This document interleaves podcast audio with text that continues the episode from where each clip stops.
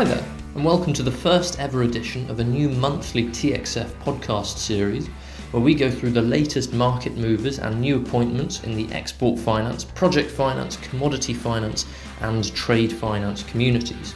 I'm Ralph Ivey, I'm a reporter with TXF, and we are kicking off 2024 with the news that the ADB has appointed Mohammed Ehsan Khan as Director General of its East Asia Department where he will be responsible for the department's vision and strategy in the region.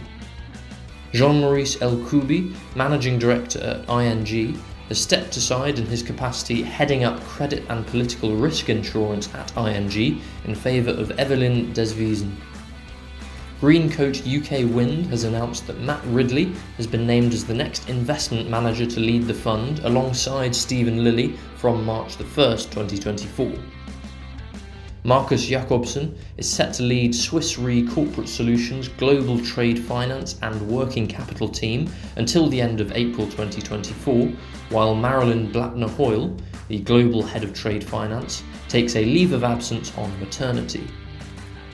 Simpson Thacher and Bartlett has added to its fund finance practice in London with the hire of partner Katie McMenamin, who joins the firm after 13 years at Travers Smith.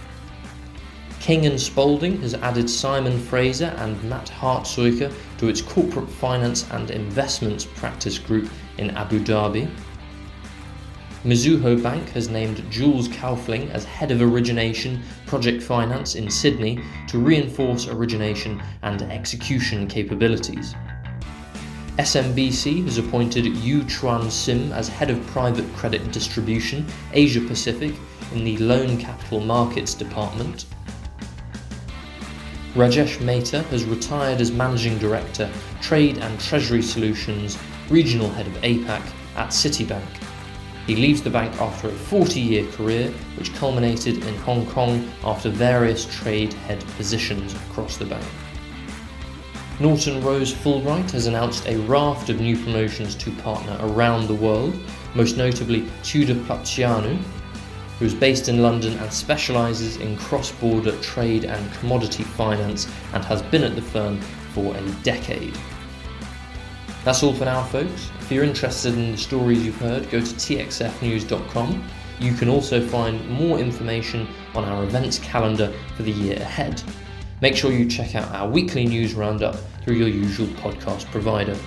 Thank you very much for listening, and I hope you've had a very happy new year.